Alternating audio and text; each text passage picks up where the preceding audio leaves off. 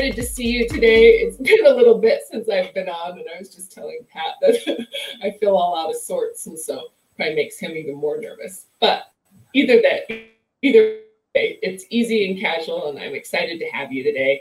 Uh, for those of you that are just joining us or have not been on before, um, go to globalhempassociation.org or you'll find all of our content that we post or other videos on YouTube and now on Patreon, Patreon at Global Hemp Association. Um, and you'll be able to see it's a one-stop shop for all of the content videos and things that we've posted. But I'm really excited to have you on today and chat a little bit about what you've been up to, Pat, and your experience in this industry. I've been following you for a little while now and happy to introduce you. But if you wouldn't mind giving yourself a little introduction and tell me a little bit about your background and then how you got into this industry. Okay. Well, thanks for having me. I really appreciate this. And uh, yeah, so when I get started, uh, well, uh, probably about 27, so a long time ago, uh, hemp became legal in Canada. And uh, I was so excited because I was basically spoon fed through school. You know, you're the generation, you're gonna you're gonna change it. All this crap that we've done, you guys are gonna fix it, right? And so then you know, going through the whole party excess phase and then came out of it, you know, and I'm like, what am I gonna do? And uh, you know, became an electrician, uh, um, made a good living. Um, and then at the point, then it became like, well, what is there anything more? A decade went in with the legalization. The seed market had uh, blossomed. You know, we got a very healthy seed market in Canada. Manitoba Harvest is a, you know, shining star there. And um, after a decade, I'm like, well, where's the biodegradable cups? Where's the paper? You know, where's all the stuff that's going to help us become a little more sustainable? You know, like just the blue box program. You know, put cardboard in there and plastic, and that's not enough, right? We got to do more. And uh, so uh, started investigating how, uh, you know, how can a different way be done that you're not mashing the hurd into the fiber and then beating the hell out of it to separate it. So instead of uh, combining the two and then separating the two through multi-million dollar machinery, having a, a different way, just out of left field. And full disclosure, I'm not an engineer, but I'm very passionate and I have the means to make things happen. But yeah, okay, go ahead. So I have a question really quick. We're talking about you and I. This happens a lot, and I absolutely understand where you're at. Can you help a listener or somebody else understand what we're talking about when we say smashing? We're talking about the decorticating process yes. or the separation process in the breakdown of the fiber after yes. it's been harvested. Yeah, typically it's done with a hammer mill. Um, it's basically a Schlichten's decorticator. If you know your history, in the 1930s, pre-war, uh, this fellow Schlichten, brilliant guy, uh, came up with this idea with uh, scutching rollers, and basically you feed the hemp in, and it just beats the hell out of it. And uh, it's basically a, the mechanical version of the hemp break, which would just break it into little pieces, and then they beat it and beat it and beat it, and then you get a decent fiber. But um, there's a better way to do it. And uh, you know, if you go back through history, and we all know our history to a degree, that like at one point hemp was like a currency, and uh, you know the the British monarchy like forced people to grow it. And I did a little, I had a few little notes. So I want to do some factoids for you. And uh, it's actually uh, found in the Stone Age, if you can believe it. In the Stone Age, in a Taiwanese village, they found pottery with impressions of cannabis cord in it. Like it's the freaking Stone Age. And then you got uh, mainland China in the second century making clothes, and they didn't have decorticators or hemp machinery. Everything was done by hand, and so they would peel it, and you can actually still buy it in China. Hand peeled ribbon fiber is about seven dollars US a kilogram, and uh, just this thing just kept burning inside of me. Like there's got to be a different way to do this, and um, I just you know how when you've got a dream, things kind of open up, and there's yeah there's a lot of pitfalls, and I went and fell in a lot of them. But the first stop, yeah, was a machinist, an Italian machinist, uh, post-war, where it's probably not politically correct to do this anymore, but he told me when he was about 12 years old, they had a, a test. So he's Italian, and uh, basically the test is to see if you were going to become a blue collar worker or a white collar worker, like a doctor or a lawyer. And so he fell into the blue collar. And so basically, from 12 years old on, he learned everything machinist. And so when I met him, he was actually my uh, father in law's neighbor, huge shop, like just to the nines of stuff. He would rebuild things like uh, mills, process equipment, just unbelievably smart guy. I gave it to him as an idea. Hey, can you check this out? You know, I'm really interested in this, and blah blah blah. And he did it, and uh, he was able to uh, demonstrate that when you splay the end of a hemp stalk, it's got to be a fiber grade or a dual purpose grade. Uh, then you uh, are able to then uh, mechanically peel the ribbon from the bast and the or from the let me try that again the ribbon from the hurd and so, uh, and any farmer can tell you that when it's actually in the field and it's green, the lignin has not dried. And it's like a glue. So you've got basically a wet glue when the plant is alive, and then it dries. And that's what we've been working on is the dry part of it. And when it's, you know, to, to get it in the field is our, our really our, our next goal to have a farmer working with us and to grow it the way we would like to. Um, I'm getting ahead of myself. But, okay, uh, real quick. Yeah. I have a couple questions. When you cut the stock, right, and it's a fiber grade, what visibly looks different for people? Like what? Um, I'm glad you asked. I actually got some here. So when you've uh, when you peel the, the ribbon from the hurd, uh, because the fiber is so strong. Lift it, it up. Oh, there go got a little too much light on it, but um, yeah, yeah. So this is a full ribbon. Um, it's coarse. Um, this one is uh, approximately three feet long, and um, okay. Yeah, we basically. Um, so if I could go back a little bit, and so that meeting Joe and telling him about this. Uh, at the time, they'd been basically cutting the tops off the seed to recover it uh, with the combine, processing it, and then the leftover stock they were burning in the field, and that was a dirty little secret. And for years they'd been doing that, and it's just like, you know, for a guy that's expecting, you know, a little more advancement, and to hear that they're actually just burning it to get a, you know, some carbon in the soil, and just to hell with the atmosphere and air pollution. You know, it's a free dumping ground I was just like, I couldn't not do anything. And so it started light, you know, a little investigation, doing a lot of research. I went out to Kamloops, a place that's like four hours away, and the mayor there had actually was promoting hemp and growing hemp, and actually had a meeting with him.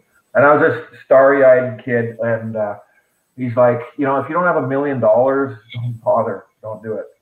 And I'm like, well, I don't have a million dollars, but I'm really interested in this, and uh, so I kept going because whenever someone told me I couldn't do it, it was more of a spur to watch me.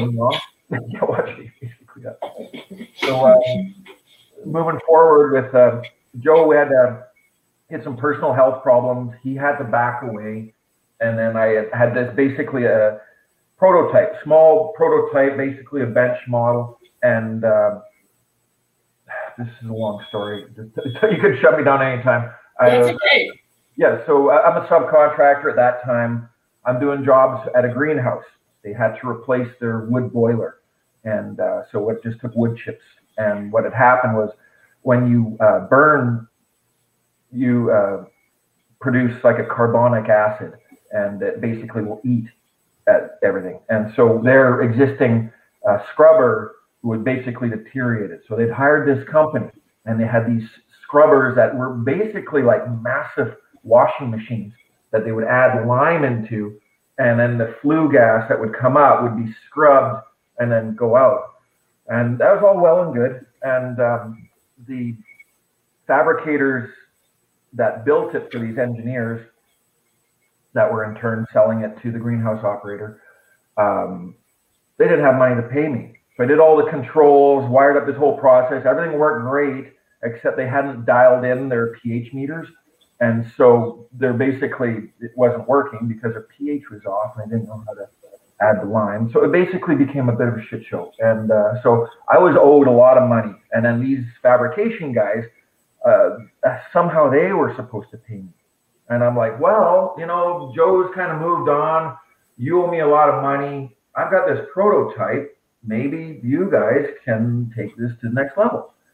And it became a bit of a trap because they built it exactly that way. They didn't like it was just a Joe's idea. It worked, but it needed a lot more development.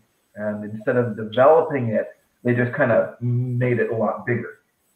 And uh, so I kind of went downhill. Basically, we were able to prove it. I had the National Research Council involved. Uh, they were supporting the project financially.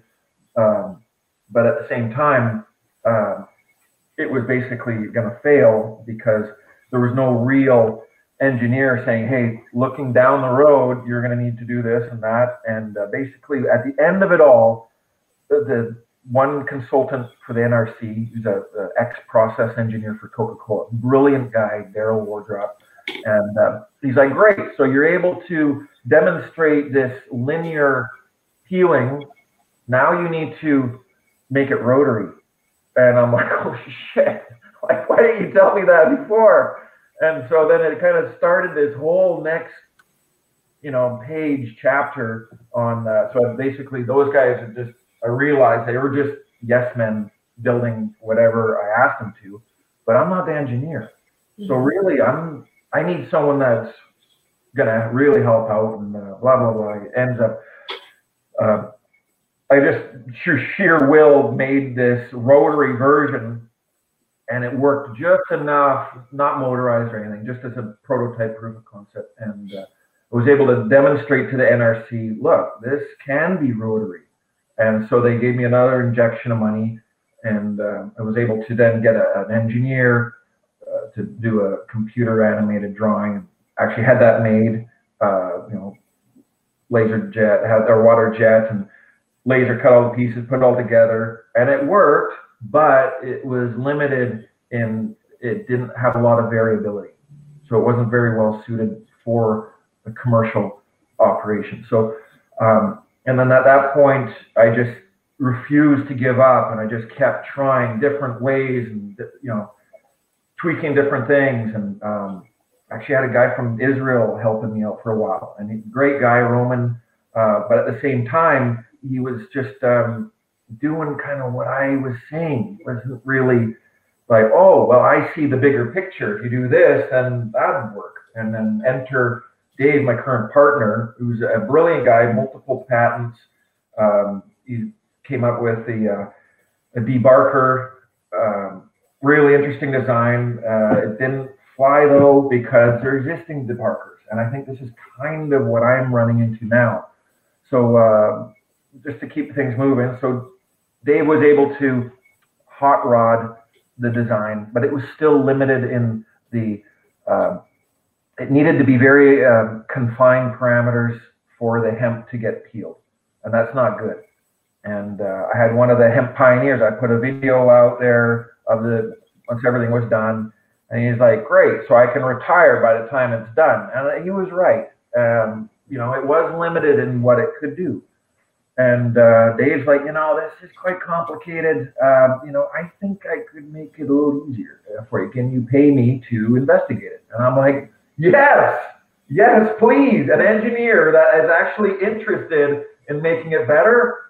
Yes, I'll do it. You know, so he did it, and he came up with this. Like he can't even thank himself. He's like, God, you know, it just came to me in a dream, and uh, and he showed me, and he, he built a little wood prototype, and it was just like a changed everything um, because now the variability was there the speed was there, and actually that the way that the design was made, that it could be fed top end first.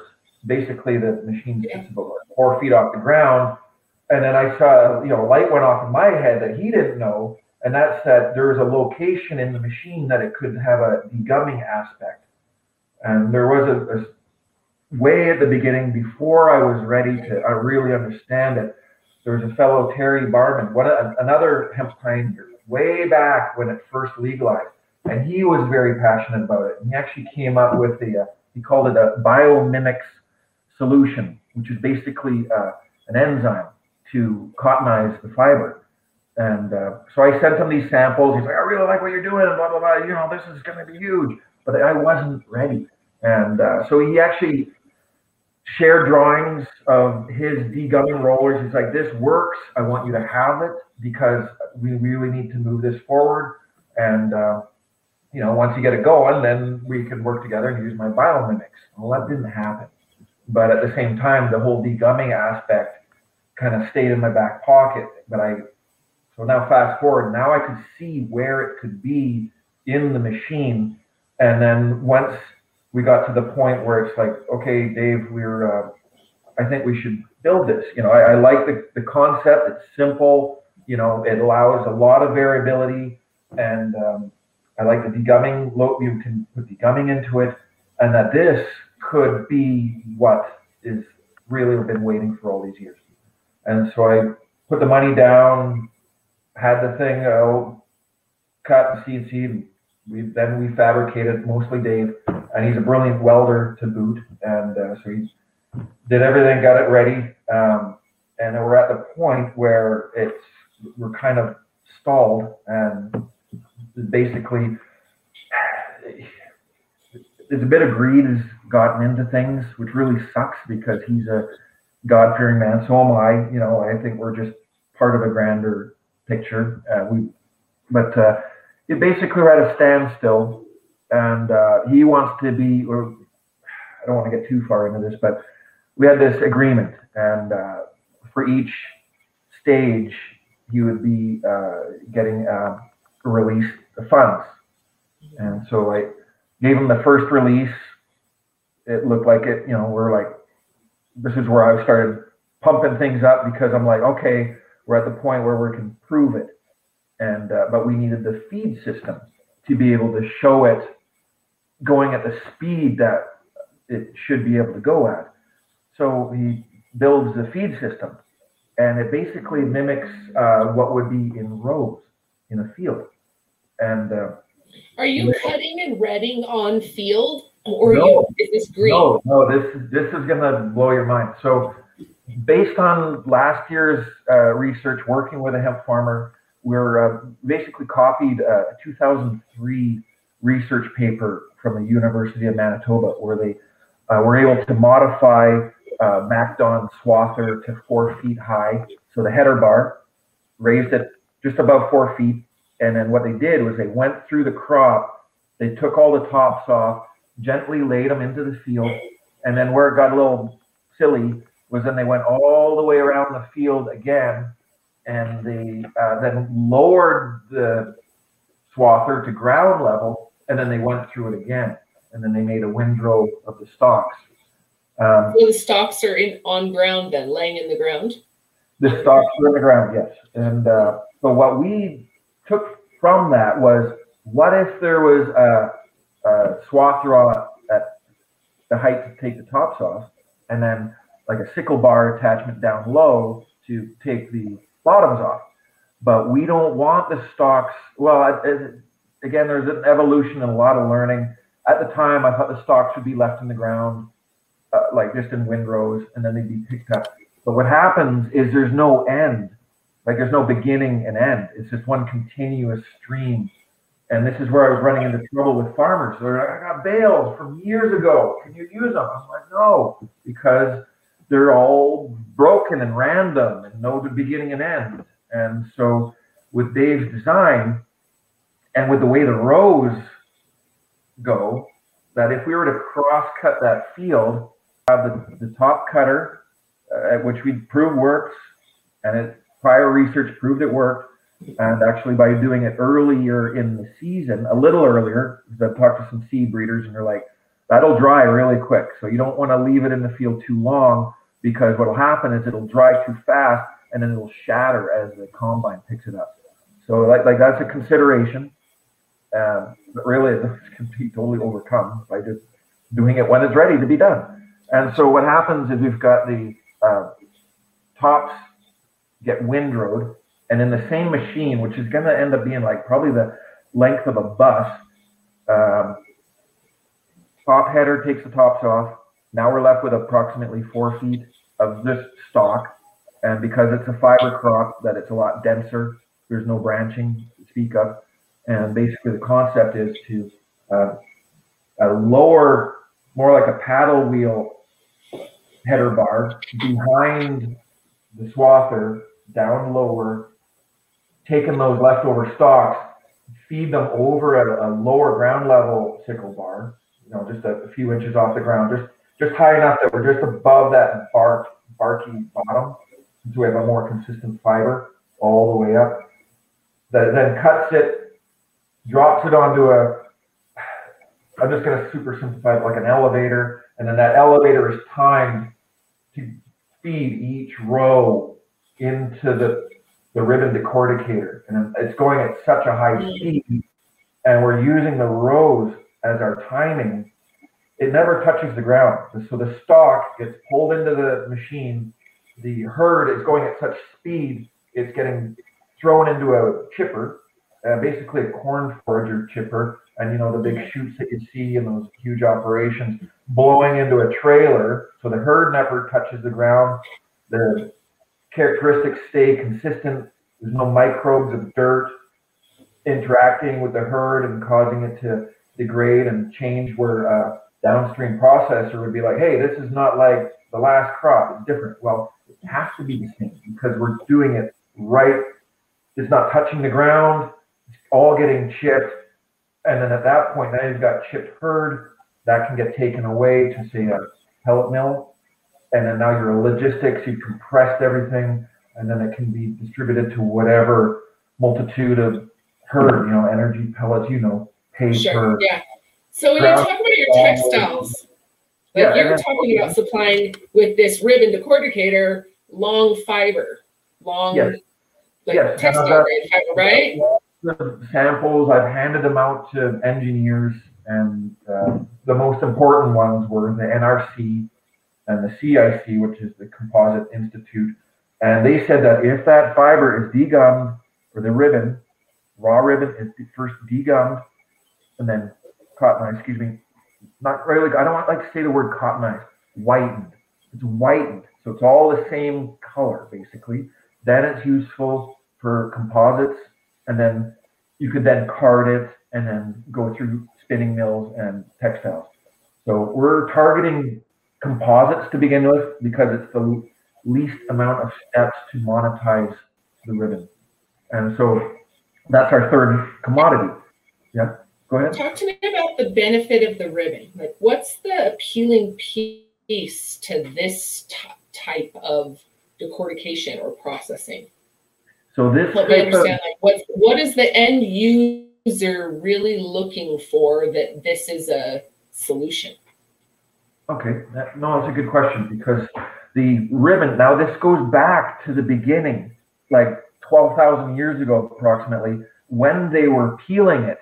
And when they're peeling it, you're not introducing the coarse hurd. And then when you've like basically scrubbed off that degumming, uh, the outer thinner epidermis, the bark, you want to call it, then now you start to get a softer fabric and it's so strong. Like there's documented, uh, you know, like cannabis is a derivative of canvas.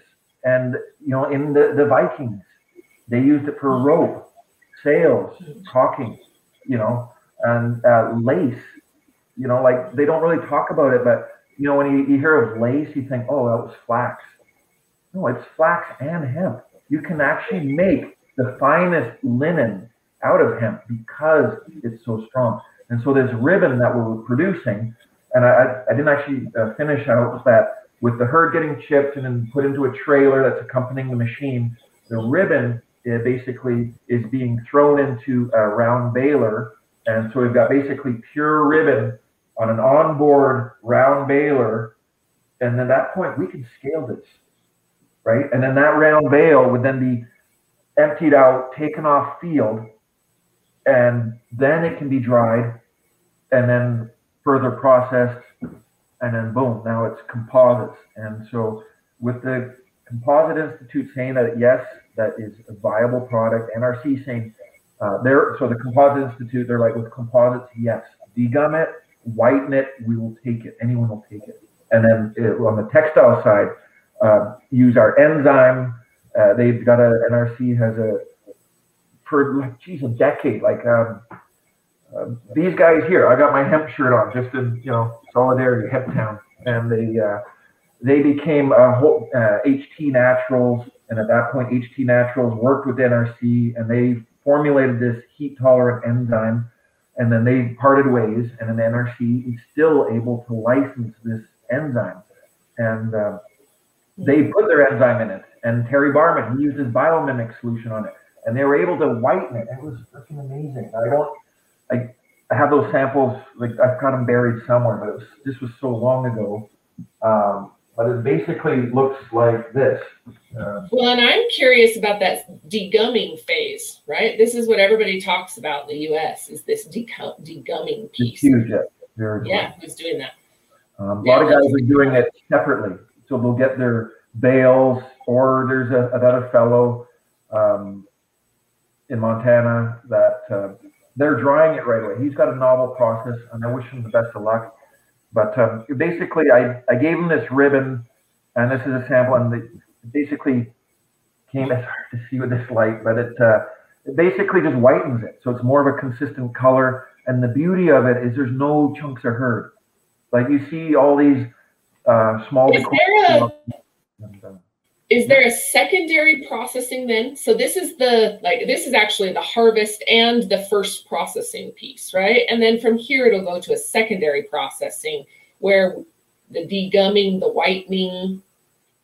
Is yep. that right? Yeah, so what we are seeing it, um, and it's a viable way to do it because the degumming can be on board. So as it, this thing is like a green waterfall, rows going into it, being uh, peeled, uh, degumming. I can't say when, but it's being degummed at the uh, inside the machine, and then that uh, ribbon that's coming off. Um, like way back in the beginning, my, my consultants like, who's going to buy this four foot long ribbon? Like nobody wants it. Like there's no market. But when you have uh, the fiber already separated from the hurd, you're miles ahead. And like the fellow in Montana, he was saying like, oh, we take it off, they take the whole nine foot crop with our special cutter onto a conveyor, and then we uh, dry it, and then we then give it to the downstream people who then degum it, and then further process it. And like, well, don't need to degum it after. That's another expensive step. Like, what if you can in the field get your and, and this is whole the whole thing started with a dual purpose crop, seed and fiber crop, and the fiber is getting burned in the field. So it always was how do we utilize that leftover stock and at what point? You know, and then there's uh, so many guys doing their own thing, and I, you know, I'm all yeah. And, and you have to think too is regulations. You know, I, I always wonder about this when you bring up like dual purpose crop, and I wonder for the textile industry, is that something that's sustainable? This is this is a conversation I wonder about because in China they're doing it, and in other countries they're doing it, right? And it's um, what? Why not here? Yeah, North America. Well, I mean. Yeah, and so I'm, I'm curious about this step and how do you fulfill a fibrous plant? And a four foot plant is pretty. Like, like what is the full length of your crop? Because that's short compared to a lot of the industrial harvest I hear.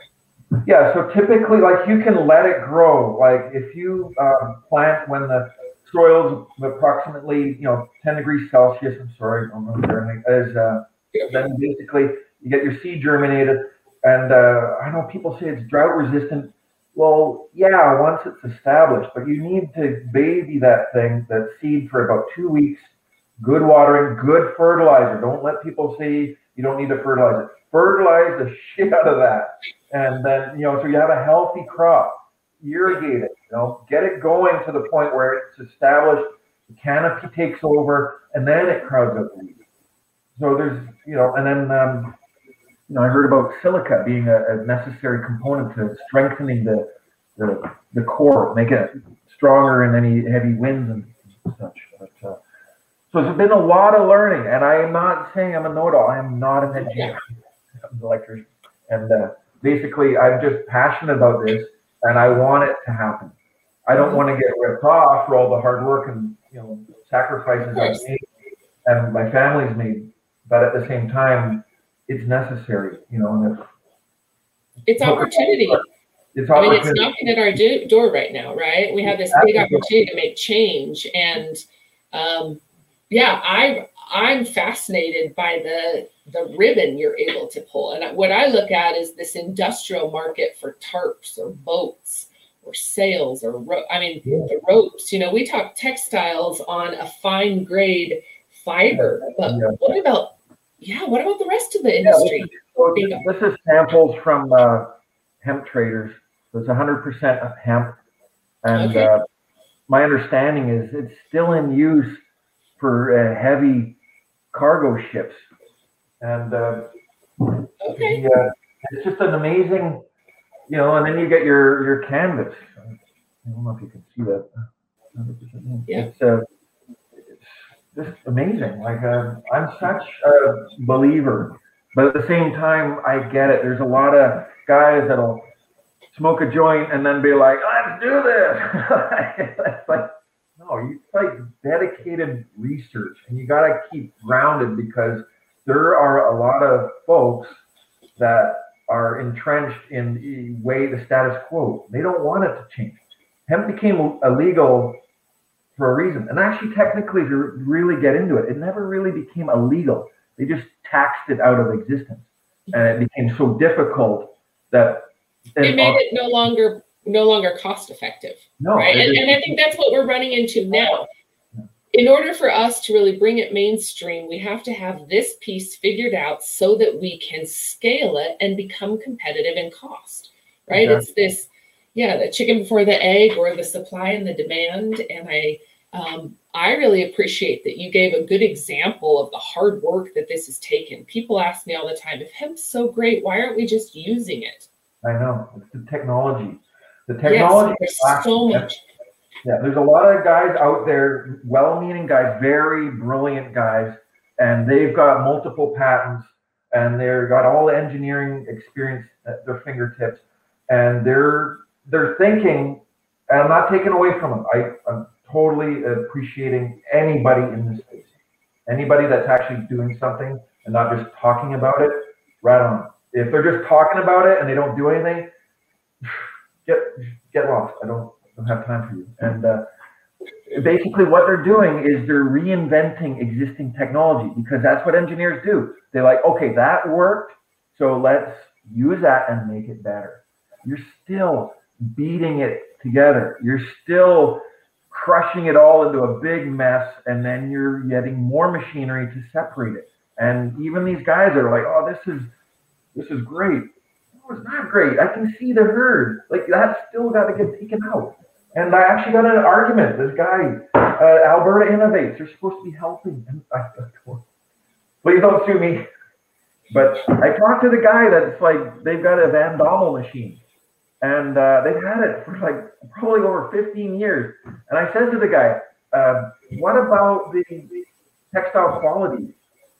Oh, that's another attachment. I like, why don't you put it on? Like, what's the deal? And they just all that, oh, well, there's a lot of space and blah, blah, blah. I don't get it, man. I just, I'm sorry. Like, you want a high quality fiber for textiles and composites because we all know that the strength to weight ratio is actually better than steel. And then you can, and it, the way that it works, and a lot of people get confused with this because um, it's sort of flexible, and so it, it lends itself to um, turbine blades and wings in planes. So it can have it's light, it's strong, and it can handle being a little flexible. And so, really, when you go toe to toe as a structural component and say uh, glass fiber, hands down, it would beat it. And then if you introduce, okay, well, let's factor in the carbon footprint well, how do you make glass? Well, that's a blast furnace, you know, and you're you're melting sand, right? And then you're extruding the the glass into bats, and and then you know you, you take concrete for example, like hempcrete. You know, yes, it's not a different component. It's not structural, but it can be used for all your interior walls. And um, I, I, did a lot of research way back, and in the UK, they've got hundreds of uh, buildings. And the most one notable that I remembered was uh, brewery, uh, because the humidity it naturally breathes. And they said their heating and cooling requirements went way down. And it's like, well, if it's better, why don't we use it? Right. And so factor yeah. So I've got a question. Do you need, or does the industry like the automotive, um, uh, aerospace, you know, I imagine NASA for uh, rocket ships, you know, if it's got the strength and the durability that it, it does, what I hear, are they more attracted to this long fiber? I mean, is that what they're using to build their um, like replacing fiberglass? I mean, in fiberglass, you get these long strings, right? Yes, and it's going to be uh, quite small for textiles. But um, to, to answer your question, see, this is the problem: is that timing. Our timing was off. So probably about uh, seven years ago, Boeing uh, they were experimenting with it. Magna International were experimenting with hemp.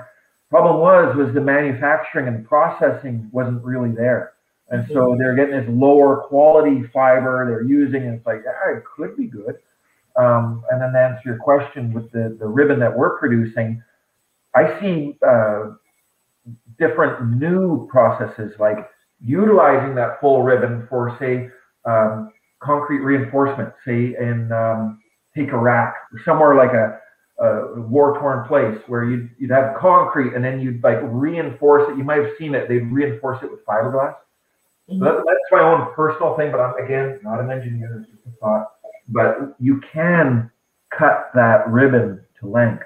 You can get the exact parameters that you need. And so it basically be um, just to follow that stream through. So bales of ribbon taken off site, dried, and then unwound, and then put through uh, the enzyme, put through carding, and then at that point, depending on the end user, it, for textiles, for composites, then it would be macerated, existing technology, basically cutting it to length. And uh, what I'm really excited about is there's a fellow that was using recently the hemp ribbon and he was uh, carbonizing it through torrefaction. Ancient, Say what? Uh, torrefaction, torrefaction. It's ancient technology they used to make charcoal. And uh, basically, what he was doing was he carbonized this, basically turned this ribbon into like a form of charcoal. And he's making it as a precursor to carbon fiber. And then you've heard about all these supercapacitors and move over graphene. You know, hemp is a lot cheaper to make. And that's what I see. Like if we're able to why it, fiber? Yeah, take it off the field, dry it, maybe even not dry it, carbonize it right off the bat. Like, holy shit. Yeah. Why I'm curious. I'm curious about the carbon factor. Why the the ribbon fiber is the benefit? Is that where all of the what carbon is? Is in the the outer, the fibrous part, not the hurd. The hurd is got fibers in it. They're a lot finer. Um, sure. You can use the bast fiber. The bast is the the rope the the textiles, and then the and it, with the hurd, to me, I would just be like chipping it and then using it for the major blind spots, which is paper, um, wood flour for plastic, um, you know, hempcrete, animal any wallboard. Yeah, low quality. Like basically, you just uh, a cellulose. You want something that's starting from an engineer's standpoint, they'd be like, I want something high cellulose. Well, hurd, hemp hurd. So that, that's I, that's where I'd leave that. So we got three commodities off the field: seed, which has been cut higher than normal, and so there's less of the stalk and there's more of the uh, chaff, which then could be a low grade CBD oil coming off the combine, you know, the, the tailings of the combine. So the seeds all being processed inside the combine and the chaff, which is getting spit out the end. Well, you've got a lot less stock and a higher concentration of the leafy buds. In theory, and I'm not pursuing this too much, but I'm, i hope somebody does, is that you could get a low grade CBD oil out of that. And as breeders increase the concentration of CBD oil, well, uh, CBD in the plant, you can have a dual purpose. I see it like I see it happening. Like it just it's inevitable. You've got breeders, brilliant breeders. Thank God for them, what they've done over the years, and they keep doing it. They're not stopping. They're not patting themselves on the back. Hey, good job. Let's move on to the next. No, yeah, no, they're still doing it now. The CBD is a big thing. They're trying to uh, year by year increasing the CBD content. So hypothetically, and it's actually viable. They've already got a dual purpose. Uh, Wajco has been uh, grown in Kentucky since 2016. That's a dual purpose crop. Helena is another one. And um, and up here in Canada, Anka is a good one. Canada, like Parkland hemp growers, Chris Federowicz there, amazing guy. His dad was one of the pioneers and uh, amazing guy. I actually let me he let me stay at his place. Well, not really down the road. he helped me down the road. I wasn't again. I wasn't ready, but it's those connections that I learned. Right, failure is learning, and yes, I failed a lot, but I just never gave up. It was learning, and so now we're at the point where we're right at the doorstep. We're about to knock, and then there's this greed component rearing its ugly head. I know it, it's going to work out one way or another. We're going to work this out because this design is going to change everything uh, because it's lending itself to working in the field. And so what we're hoping to see happen soon is uh, hopefully through you or, or, somebody like you to uh, get us in tune with a purchaser that's like, okay, uh, I've got your samples of ribbon.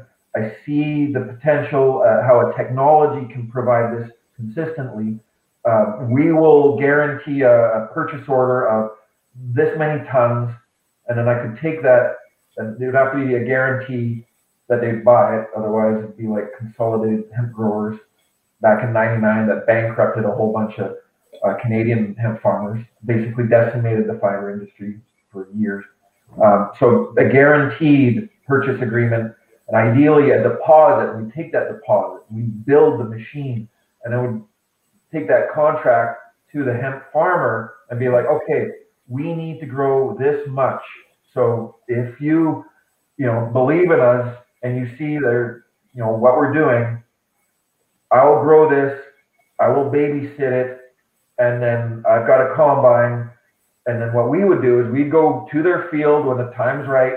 We would harvest his tops, leave it in the windrow. We would harvest the leftover stock right in the field and then he would come in or she would come in uh, a few days later once the seeds are at the right moisture content. They would be all collected, and then we would. Uh, I'd be inclined to be like, here, take the seed. That's what you're doing already, and then we'll give them a cut of the fiber and the core hurd, just to get things started. And then once that model is perfected, and other uh, manufacturers and purchasers see, hey, the technology is the key. With that technology and that process of not letting it touch the ground and a programmed, you know, certain strain. It's not like a free for all. Oh, try this one. I'll give you that one, and uh, you just take what I give you. No, it doesn't work like that. It's got to be consistency, and through consistency, we're going to scale it to the point where we're able to then duplicate that model license it abroad, ideally in uh, continents that allow for multiple crops a year, and then we're on our way. But I'm right at that point now where it's like, well, show us the video. I'd love to show you the video, but at the same time, I'm in a bit of a tough spot. It's going to work out, but I'm stuck. So I hope you guys, you know, keep up the good fight, keep getting people together. Know that there is another technology on the horizon and it's just a matter of time that it's, going to make it so. Well, and I think you said it well, right? I think I've seen more and more. A lot of the emerging technology is old processes or processes that were used, like you said, hand peeling. You know, the going back to this value of this ribbon and what's there, and um, compared to what we know and being able to explore, we're going to see a big influx of technology come in, just like we did in the CBD industry, and then we're going to see the new and emerging. Right, we're starting to see other industries come into the hemp or hemp and other industries really emerge. And I think that's when we really open up these new opportunities. And then also as fast as we can get it into our kids' hands, that's they will change the world with it. And they wholeheartedly, if we can pave the way and give them some direction um, or opportunity, they, you know, I have to ask my kids how to download music to my phone. Yeah, well, even hope. You know, I, I I don't know if a lot of people like to talk about this because it's uncomfortable, but giving kids hope yes. because they, they've got technology at their fingertips. They know what's going on. They know what's going on in the Antarctic and the Arctic and how, you know, the weather's going crazy. And like, it's scary. I couldn't imagine being a kid. You're like helpless to these politicians that are just haywire, you know, uh, you know, whoever's got the most money. You're like, no, it's not about who has the most money. It's like, what is the best thing for society? And hemp is a good thing for society. No, you can't get high off it. Like, come on, people. Like marijuana and hemp, yeah, they look the same. I get it. Why you'd want to test it, but here's the here's something. Why would you ever grow a marijuana field out in the open when you can get it cross contaminated with hemp? You get a low grade hemp uh, marijuana. Who smokes low grade marijuana? Nobody. Like what is it like 20 30% concentration now? You want like there's connoisseurs of marijuana. They would laugh at that. So really you think about it it should be 1% thc like they're just doing the same thing in a different way. Instead of taxing it out you have to bring it in because it'd probably be anarchy if they didn't but let's make it let's keep that 0.3 thc even though it's stupid and it just restricts the market like it, it's like they're allowing it to kind of make themselves look good, but really they're still throttling the industry and it's choking people out. You know, like there's guys that want to go big, and if their crop goes hot, then they lose their crop. Their loss. the risk is too big. Yeah. And there has to be, you know, and I think that as we're moving, I've, I've had a number of interviews explain it really well that one, the CBD market hijacked the hemp industry. It's not, it's not the same. I mean, really, when it comes oh, to what our capabilities are, the way it's processed, the way it's grown, the male plant versus the female plant, especially in the textile, right? And I, it's an agricultural crop. I see cannabis, you know, high THC and low THC crops as like a wine or a craft beer. They're grown the same way, right? Yeah. Or or will be, yeah.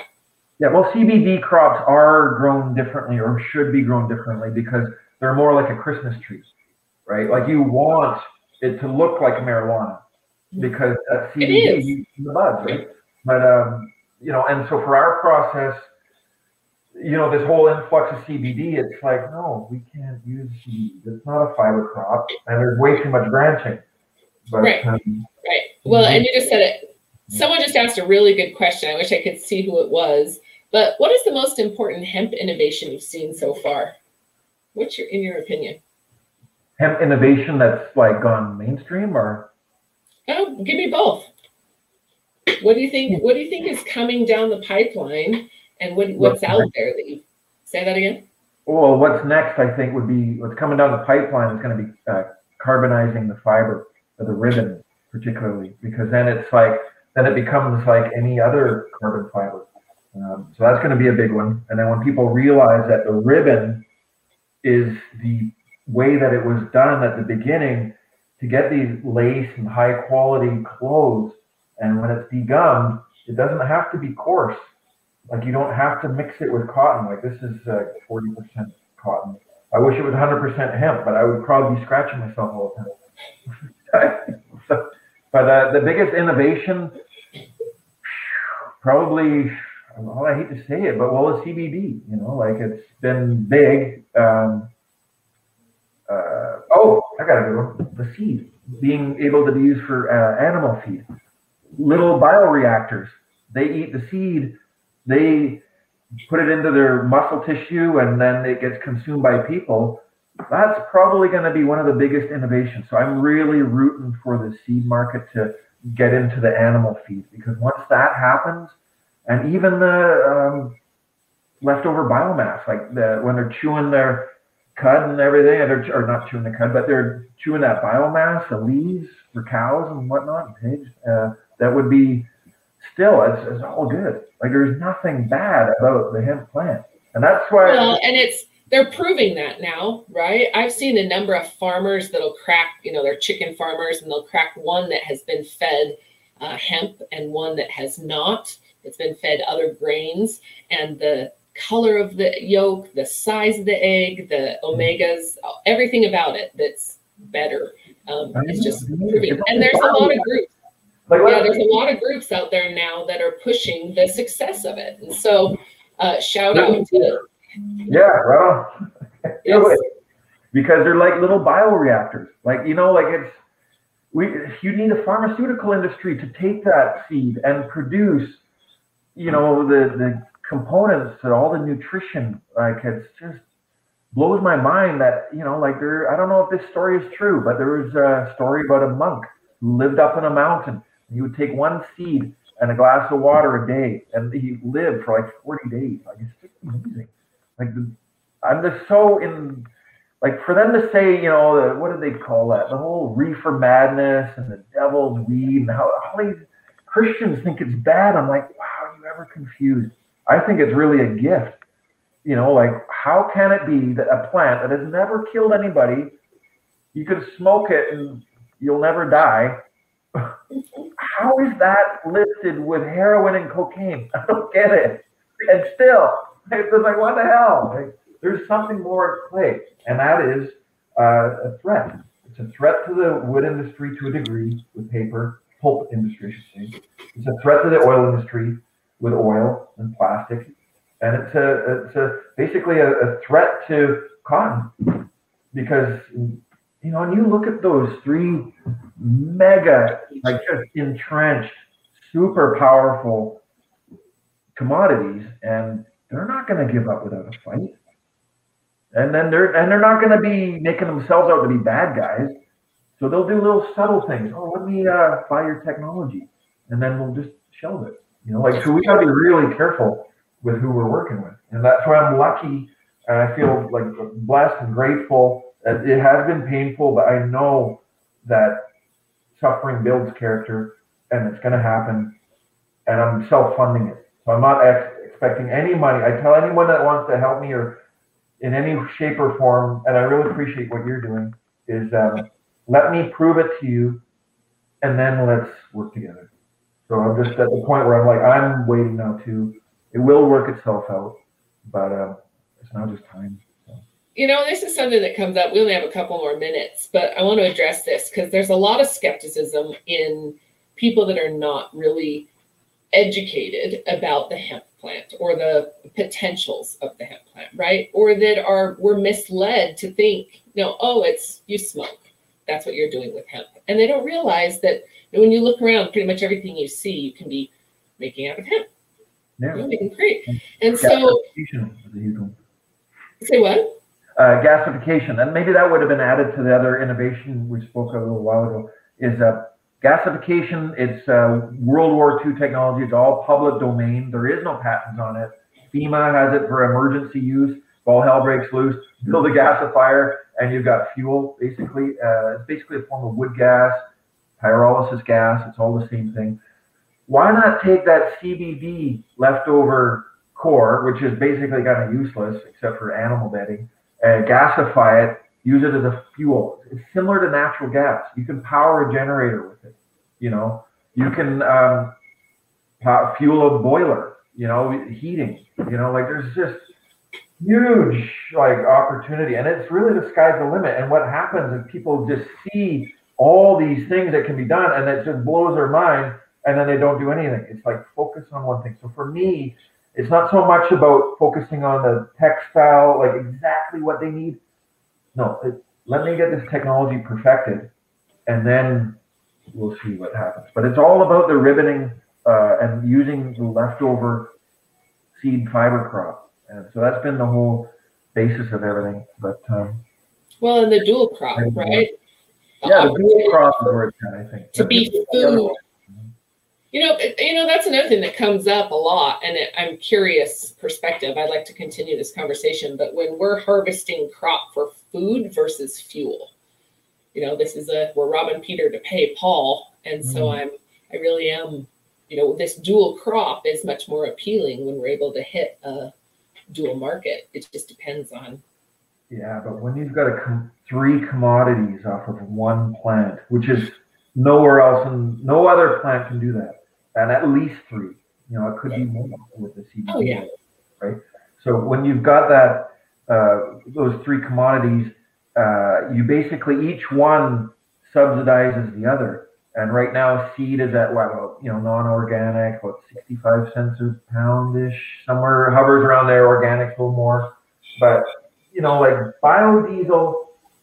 I don't know if you know much about biodiesel, but Duramax diesel, you know, Isuzu uh, motor Duramax diesel, uh, they've actually way buried, and this is again back in the day doing research that they've warranted 100% hemp oil from crushed seed to go into their tank and power that engine will not void their warranty. Like it's freaking amazing. And the lubricity, which is basically, um, think of diesel as more of a lubricant and gasoline as more of a solvent. So with the diesel, it's actually better than diesel, but it uh, on the downside because I don't want to be that guy just all about pump, pump, pump. There's bad sides to that too because it's organic and it's susceptible to organic like bacteria forming and gelling, you know, in cold weather. And so you add uh, about 10 to 15% regular diesel, problem solved pretty much. And then you can modify that to a, a form of kerosene and the whole jet industry, the whole, you know, like things change quickly. And I don't think it would be a threat to the food industry because there's just so much acreage and so many uh, entrepreneurial farmers. That's what I love about America is that you guys are so entrepreneurial. Uh, that's like we'll we'll every other country will do their own little thing, but you guys, you're like the Barnum and Bailey of the whole thing. You know, like you bring it all together. I'm like a huge fan, and I live close to the border, and I, I'm a huge fan of America. Like I don't like I don't want to be an American. Like it's kind of scary, but at the same time, you know, like the spirit that spirit will never change, and that's what I love about you guys. Well, and I appreciate rubbing shoulders with people like you and supporting this industry. Right, we're gonna we're gonna rise the tide, and all these boats are gonna follow right along. And so yeah. I, yeah, I'm just really passionate. I'm really passionate about connecting. I'm really passionate about continuing to develop this. If anybody else is looking to reach out to you, Pat, or wants to touch base on your technology or learn more about what they're doing, how do they reach out to you? Uh, website, which is maybe a little outdated. I am only updating it. So I'm kind of doing everything still. So forgive me uh, if it looks a little outdated. I'll uh, I'll do an update soon. But uh, info at canfiber.com is our email. Uh, can www.canfiber.com is our website. Um, Canfiber has its own LinkedIn handle, um, and then I'm just out there. Uh, my alter ego is on LinkedIn. Uh, you know, everyone has to pay for what their dream is, and for me, it's uh, power generation, backup generators, you know, funds, everything. So I, uh, when people try to connect, thinking I'm a backup generator guy, I, actually I kind of ignore them. So I'm sorry, but uh, you know, I like my alter ego. One day it'll be 100%, but you know, I gotta, you know. That's awesome. Well, if anybody else needs help reaching out or wants to connect, uh, don't hesitate to reach out to me as well. Follow us on Global Hemp Association. Our website is globalhempassociation.org. You can check out memberships, apply to be on the interview, um, as well as find any of our other past interviews or a few of them that are posted on the site. Um, Pat, I invite you also. We've got an educational series coming up here every Thursday. Um, I started hosting a couple weeks ago. I've done a few um, I had Hannah from Czech Republic and Jeff actually from up in Canada, your way. But um, this month, speaking specifically to farmers, and uh, it's Q and A format. Um, I will share the link or drop the link and send you an email as well. but we're going to be breaking down different pieces of the supply chain. So next month will be the processing piece. I'd love to have you on for a potential Q&A panel with a couple of others where we can actually get in discussion, excuse me, discussion and kind of move this along. What I find is sometimes when we host these, and myself included, if I don't understand, I just listen. And so I love having others that are actually, you know, up to their neck in it because they understand and they can really push the conversation further. And yeah, so I'd love to invite you to join. I'd love to invite everybody else that's listening to also join. But yeah, other than that, we'll see you next time. Thanks, Mandy. Really appreciate it. Thanks, everybody in the industry. Keep up the good fight. It's going to pay off.